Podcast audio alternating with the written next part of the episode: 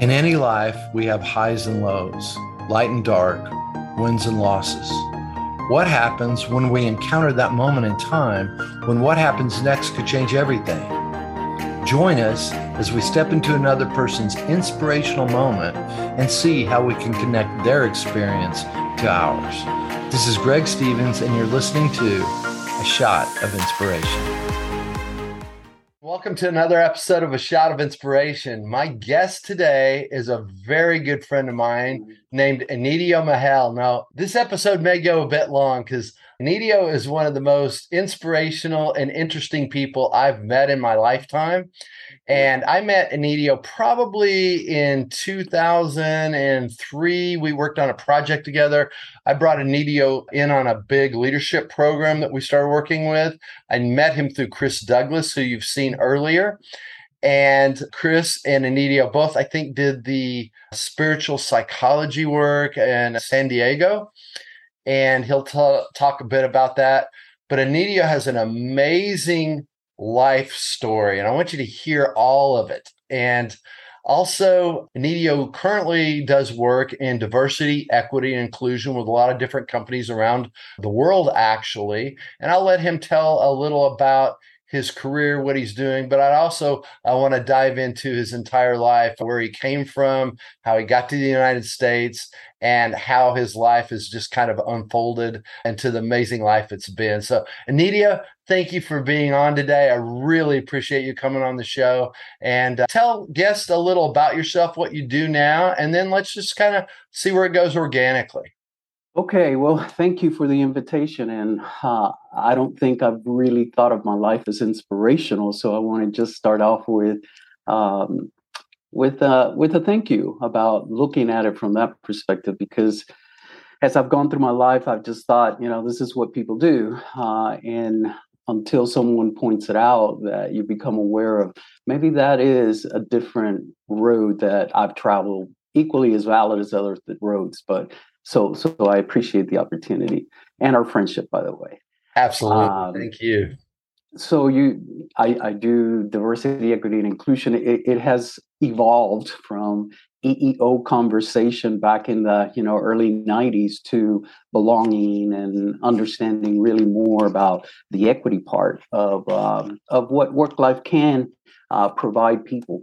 And most of uh, the conversations that I hold is giving people an opportunity to turn the flashlights on themselves, turn the flashlights on their organization, their teams, and really ask themselves if we really truly are as aspiring for belonging and inclusion, then how are we doing?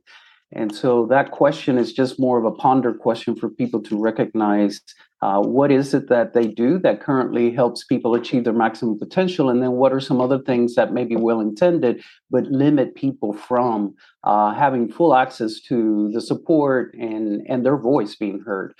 So really, I um, I fly around the world with a bunch of markers and, and chart paper, and I just put it up and go, let's talk about this as, as a ponder question. And that's really how a lot of uh, the the sessions that I have facilitated, obviously with with some framework in mind, but to your point earlier, um, organic and the way in which people develop the conversation is where I'm now living uh, as a facilitator. Yeah. Well, also, Enidio is a great speaker. Actually, he did his first, officiated his first wedding a couple months ago for a friend of ours. And I have to say, folks, I'm a minister's kid. I've been to hundreds of weddings, been in a lot myself, even officiated. And Enidio, you did the best job I have ever seen an officiator do in a wedding. It really, he reached out and touched you. And I know that's, it's it, the way he speaks, it's really authentic. And that's what I love about so many people are resistance around, resistant around the diversity, equity, inclusion conversation because they feel they don't need it. There's a sense of shame. There's a reaction to it. And one of the things I've learned is we can't learn anything new until we lean into those hard conversations. Yes. And what I also get is it's not a shaming piece about what you do. It's something about let's discover. It's that organic opening up.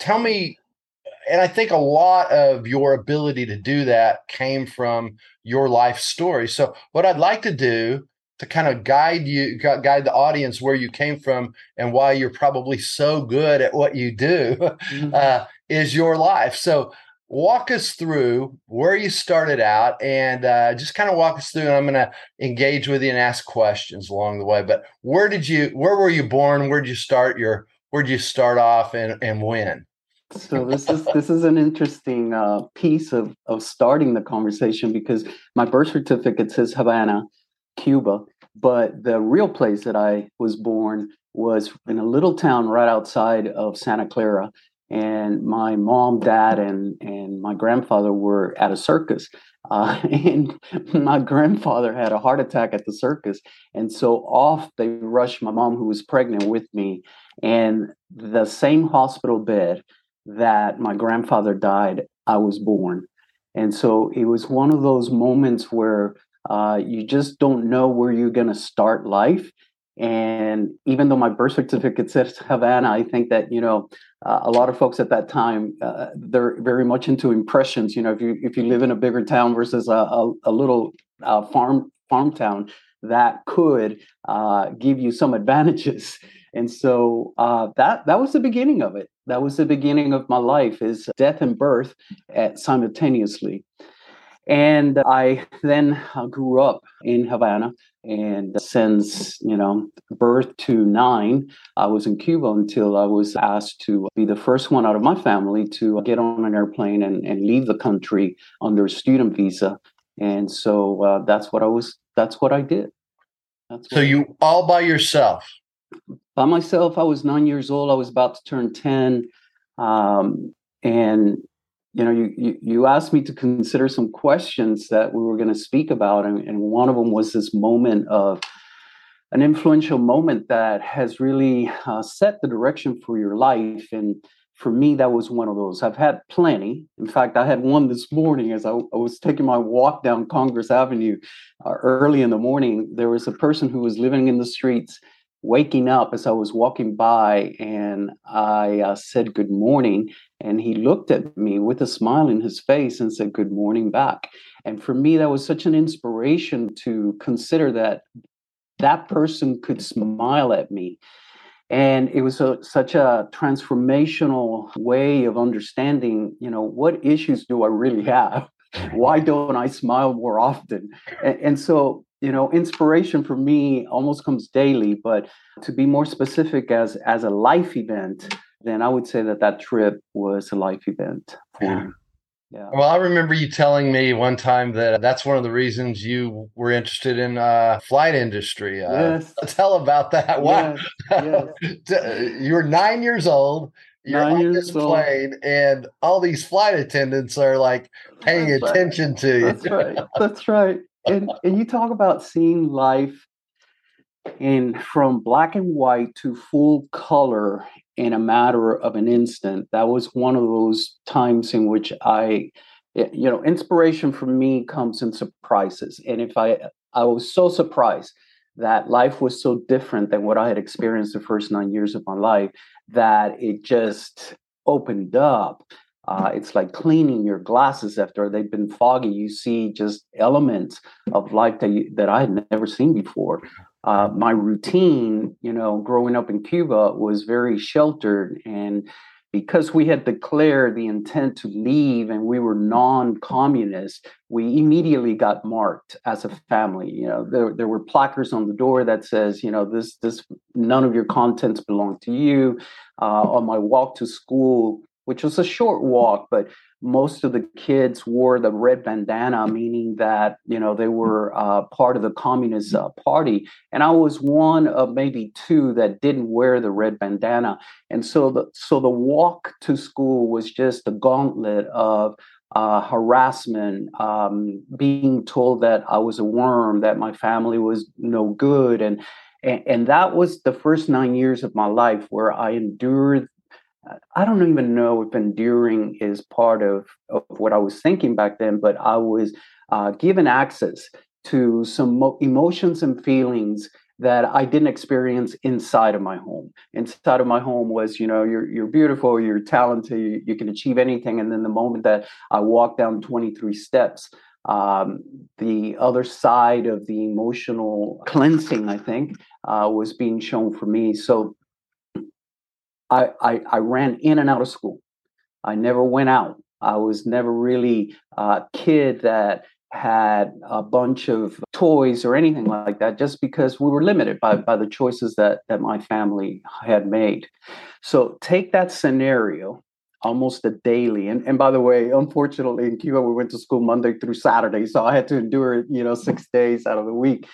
Um, the moment I sat down on that airplane, uh, the moment that I started to recognize that life had love and joy and that it wasn't given by my family that it was the true strangers that actually saw me as a valuable individual and one of them was you know uh, pan am airlines i still have the little set of wings that the flight attendants gave me they took me back in the galley and, and they just doted over me on that flight to madrid and i was surprised that these were not false comments that people were giving me. I was surprised that people were genuinely happy to see me. And all of that gave me an awareness early on of not belonging to belonging. And it was early on. And that then set my trajectory to recreate those experiences of belonging for other people because it felt so good and and it also felt like it was it, it was for me not you know for anyone else it, it was truly very much a personal way that people were expressing their love uh, in this eh, you know maybe if i wasn't a nine year old ten year old child i'm not sure but but just behaviors that i had never experienced before comments that i had never heard before. Um, imagine being on a 707 airplane for the first time going to another place. It was disneyland coming to me early on after those horrific experiences that i had as a child. Well it also must have been widely wide range of emotions because your family's not there with you. And you probably don't know what the next step is. I mean i don't know uh, I, I, know that you get off the plane you, that was that moment that we went from black and white to color or you got that cold drink after being walking through yes. the desert. Yes, uh, yes. but yes walk us through what happened when you got to Madrid. I mean, where did you live? Did was anyone there to greet you? What happened? So, you know, going back to your your first question about the um, the the seesaw of emotions, you know, having that kind of Disneyland experience, and then recognizing that I may not be seeing my parents and sisters for a very long period of time. But here's here's a truth: the joy of being loved sweeps you to such a point where all the other things that I would have factored in, not having a family, not having, you know, resources, um, became secondary. And so I was really propelled by by love, as as silly as that might sound, uh, everything else just kind of disappeared. And and the most attractive part and, and the thing that sustained me during that period of time was was just the kindness of a stranger. And, and so for me, hospitality is eh, is when you love a stranger, and and that's what I was experiencing uh, more often than thinking about my family. Uh, but my instructions were simple. You know, when, when you get to Madrid, just, you know, first person you see, you declare asylum and, and you kind of take it from there. And I think I saw a baggage handler or whoever opened the door, you know, I was like, I'm here to declare asylum. So it's like, what am I going to do with this kid? And, and so just, I wasn't the only one that was going through that process during that period of time. So they were accustomed to seeing immigrants, but very few kids um, yeah, there, there was a there was a, an effort uh, called the Peter Pan effort to get a lot of kids into Catholic uh, homes way before I immigrated, but but I bypassed that. Uh, my father and I overlapped uh, at some point, but he was on his own trajectory. I was on my own trajectory. My sister and uh, my, my, two sisters and mom stayed behind in Cuba. And when I got there, I, you know, there was there was a lot of support. a lot of Cubans who had done what I was doing earlier, and so they kind of ushered me through the process of finding a home. And this home that I ended up was uh, a milk dairy. And the woman that ran the milk dairy, it was on the first level of the store. She had three floors up where some other immigrants were there. And I happened to be one of those. Being a child, Maria took me in. You know, she had that mother instinct, and she just took me in. And I would go down and work with her in the milk dairy, and just kind of first time that I ever had chocolate yogurt. I, I, had no idea that yogurt comes in different flavors. and so there was that element of surprise. There was that element of inspiration about life has so many little gifts that you can discover that kind of made me feel like um, everything was going to be okay, even though mom, dad, sisters, aunts, uncles, grandparents, you know, may not be part of my future. Well, what I hear you really saying is you focused on what you did have and not what you didn't have in the moment. And it wasn't me because I, I didn't think I had the brain power to recognize that it was mainly uh, being pulled for me to to look at. And so I, I really didn't do anything but just uh, set the world free and allow that freedom to kind bring up the motivation that I needed in order to sustain the pain that I wasn't even aware of that was happening. It showed up later though. In my 30s, I became, you know, like a 10 year old. And and thank goodness for my wife. She she recognized that I was just going through that kid stage that I didn't have back then. So how long were you in Madrid? So I was in Madrid and, and, and I was trying to think because it was all such a blur. Um, I was Especially nine probably about three months, four months. Okay.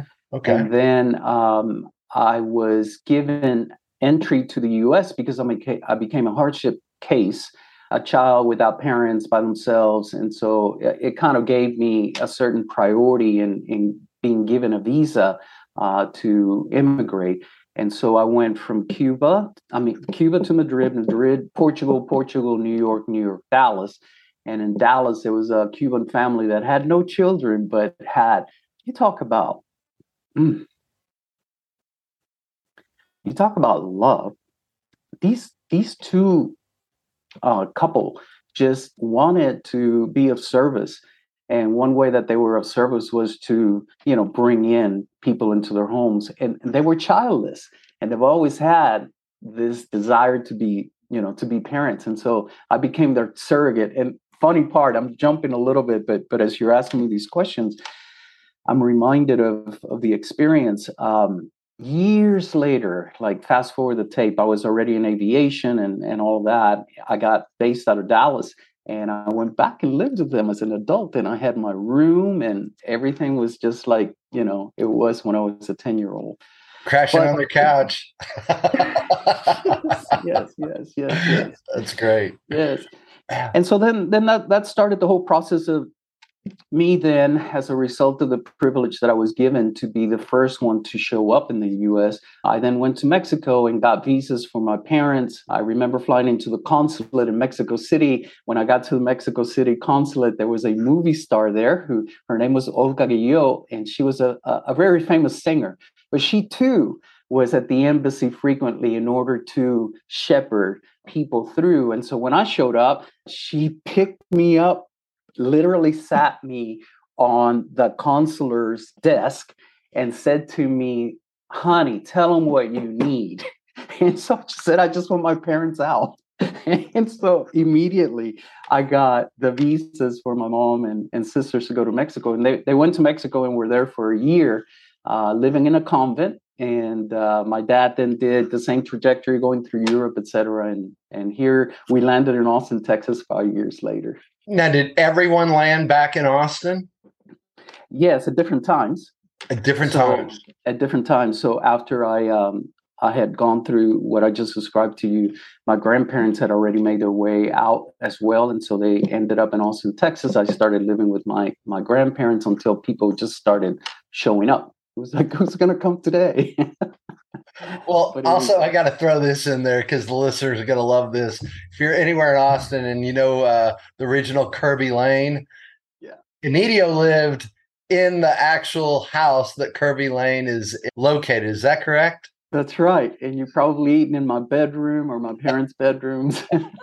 you just didn't know it. I, eh, there are times in which I just take the, you know, the, the waiter's hand along and say, let me show you something that I know you would never know is here. And it's like my initials carved on a certain part of the home or something like that. That's awesome. That's awesome. Yeah. So what, what, how old were you when you landed in Austin? So I just so I left Cuba when I was nine. I had my birthday uh, while I was away, and I was ten years old. Oh, so all that happened in in that amount of time where you went to Madrid, you went to Dallas, you went yeah. to Mexico City, all that within a year. Within a year. Wow. Yeah. Okay, that's a lot nine to ten year old. That's a lot of Disneyland, isn't it? it really is. It really is. And so you, uh, I guess, at that point, you enrolled school here in Austin, and then I guess, yeah, you just stayed in Austin the entire time. Is that correct? Yeah, yeah. Burnet Junior High, and um, my sixth grade teacher changed my name from Enidio to Sam and I was Sam for six years of my life. I never and knew that. it was like, what is happening? But I'm I'm going along with it because so far it had turned out to to my advantage for sure. Well, th- when did you change it back? So I changed it back much later. Like I was, I, I still Burnet Junior High, and then went to Lanier High School, and some of those kids that I was in in uh, Burnet Junior High with transitioned with me to Lanier, so they knew me as Sam. And I remember winning a contest that was like a Young Texan Award that they were, you know, offering, and I was, you know, one of the winners for for Texas. And they had a little clip of me holding my award and said Sam Magel wins award. And I had kept the clipping. And years later, my nine-year-old uh, daughter Missy, she was looking through the scrapbook. She goes, "Who is this? You know, who's Sam Magel?" was like, oh my gosh, that that was something that I had I, I didn't realize that it had become my identity, but others who never knew that story was confused as to who who who are you? And and i'm still and i'm still looking for that answer quite honestly but but it just keeps reveal itself. And i kept it till about my senior uh, when i went to college i, I started using Enidio. It, it's still my pizza ordering name. It's so easy to say, you know, Sam than Enidio and spell it seven times, you know. So I use it every once in a while, but it's my choice when I use it now, which is a big difference versus being given that as as the choice. Being told who you are. Enidio, yeah. thank you so much for being on today, and we will do this again. I appreciate you opening up about your personal stories and giving people a glimpse into who you are because folks this is one of the most amazing people i know and thank you for being on the show. And oh, folks we'll you. see you again on another episode of a shot of inspiration. Thanks for joining us today. Thank you Bye-bye. so much. Bye-bye great thank you for listening. This ends part one of this two-part interview. Hear the rest of this story in our next episode. Thanks for listening to this episode of a shot of inspiration. If you like this or any of our other episodes make sure you rate it share it with a friend. This is Greg Stephens, and we look forward to being with you next time. Until then, be bold, be courageous, and respectfully speak your truth.